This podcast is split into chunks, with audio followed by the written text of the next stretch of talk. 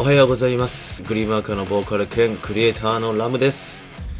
こちらのモーニングボイスは毎朝10分ほどあれやこれやとお話しさせていただいておりますノートで配信を行った後、ポッドキャスト、スタンド FM でも配信を行っておりますので、お好きなアプリでお聴きください。それぞれいいねやフォローしていただけるともう飛んで喜んじゃいます。今日もどうぞ最後までお付き合いください。よろしくお願いします。昨日ですね、このモーニングボイスの更新を、え100回目を迎えまして、今日は101回目でございます。気持ち新たにと言いたいところですが、まあいつも通りマイペースにやっていこうと思いますのんびりとね聞いていただけたら嬉しいです、えー、昨日ですかね、え、新しい鍵というコント番組がやっていたのであの少し見ていたんですが、えー、霜降り明星であったりとかチョコレートプラネッツやえプラネット、うん、か花子とかが出ているコント番組なんですがなんかこの秋からね土曜8時の放送になるとのことでまあ、めちゃイケ世代の僕としましてはああいったコント番組めちゃくちゃ好きなんですよね。で昨日はですねあのガレッジセールのゴリさんがゲストで来ていてあのゴリエちゃんっていうんですか？あのピンクのやつね。でまあ新しい時代を作ってくれよって言ってですねあの演者さんに握手した時あなんだかいいなぁと思いましたね。そういった感じでどんどん時代が変わっていくのと新しい時代を作っていく人が、えー、頑張るっていう姿はとても見ている側もですねあの刺激的で楽しく、えー、これからも応援しようかなと思いました、ね、僕らも新しい時代を作らなあかんなあと思っております。えー、さて本日は、えー、初心忘れるべからずというテーマでお話ししようと思います。えー、その前にまずいつものごとくお知らせからさせてください。もう連日ねお伝えさせていただいておりますが、え、各音楽配信ストアにて僕が所属するバンドグリームワーカーのファーストデジタルシングル「ブラックサイド・オブ・トリガーと」え、セカンドデジタルシングル「インフェクテッド・エラー」この流れてる音源ですねが配信中です、えー、さらにですねこちらのインフェクトエラーすいません。インフェクテッドエラーとえー、ロックバラードのサードデジタルシングルシーナのミュージックビデオが配信中でございます。でインフェクテッドエラーのミュージックビデオはこれまで YouTube でしか見れなかったんですが、えー、先日より、えー、各音楽配信ストアで配信されましたので、えー、お使いの端末よりいつでもお気軽にご覧いただけます、え配信されている音源はですね、えー、従来ノートで販売されていた音源とは少し違ったリミックスバージョンとなっておりますので、えー、どういった違いがあるのかそちらも合わせてお楽しみいただければと思います。そんなグリームワーカーは現在ファーストミニアルバムを制作中です。詳細は追ってお知らせしますので今しばらくお待ちください。よろしくお願いします。えー、さて本日は初心忘れるべからずといったまあ当たり前のことなんですがこういったテーマでお話をしようと思います。まあ、慣れっていうのがやっぱ怖いなと思ったことがありましてまあまあそもそも慣れっていうのが生む恐ろしさというのが一番怖いなと思うんですね。まあ例えばですね免許を取って車に乗り始めると最初ってものすごく緊張したと思うんですよ。で僕も取ってね2年ぐらい全く運転してなかったんですけどまあひょんなことから運転をよくする機会にが増えましてあの最初はねもうすんごく肩に力が入ってしかもね最初乗った車がねミッションだったんですよね。僕一応あのミッションの免許持ってるんであの教習所ではあのクラッチの入れ方とかいろいろねあの練習したんですけどそんなんね2年も乗ってなかったら覚えてるわけないじゃないですか。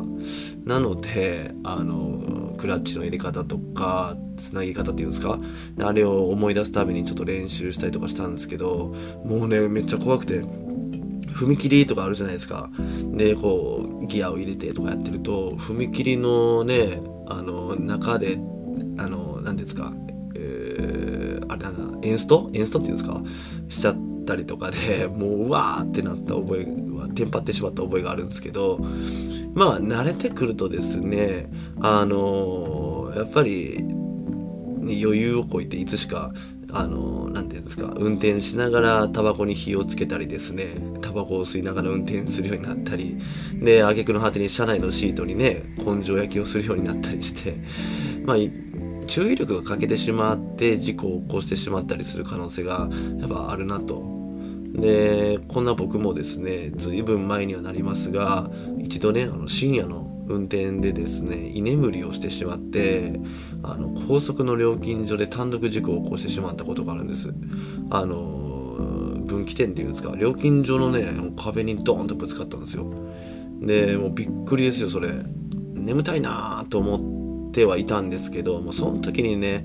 あのやっぱそういうことなったことないから大丈夫やろうと思ってずっと走ってたんですけどもう本当にね路肩に止まってちょっとでも仮眠取ればよかったなと今になっては思うんですがまあ眠たいからこう車内のね音楽を爆音にして熱唱していてですねそれでもやっぱ眠気が消えないんですね。でまあもう気づけばものすごい衝撃で一気に眠気が吹き飛んだというか、まあ、眠気吹き飛ぶレベルじゃなかったですけどね「いて!」みたいなであっちゃやってしまったってなったわけなんですねまあもちろん車は廃車になってですね僕自身はまあ胸骨胸の骨にひびが入ったくらいの怪我で済んだんですがあれでねアクセル踏んでてスピードが出ていたらもうねどうなっていたことかという感じなんですがで本当ね事故を起こしてみて気づいたんですが本当に初心忘れるべからずだなと思うんです、まあ、ミュージシャンとしてねライブもそうですしあのグッズ販売やレコーディングだってそうで、まあ、何事においてもね、まあ、初心を忘れるべからずだなと思うんです。最初はねあのライブするにあたってもお客さんっていうのがいない状況で、まあ、本当に本当に直接知ってる知り合いに声をかけてですね頭を下げてライブに来てもらってでまああの義理で CD 買ってもらってっていうのがあったりするんですが、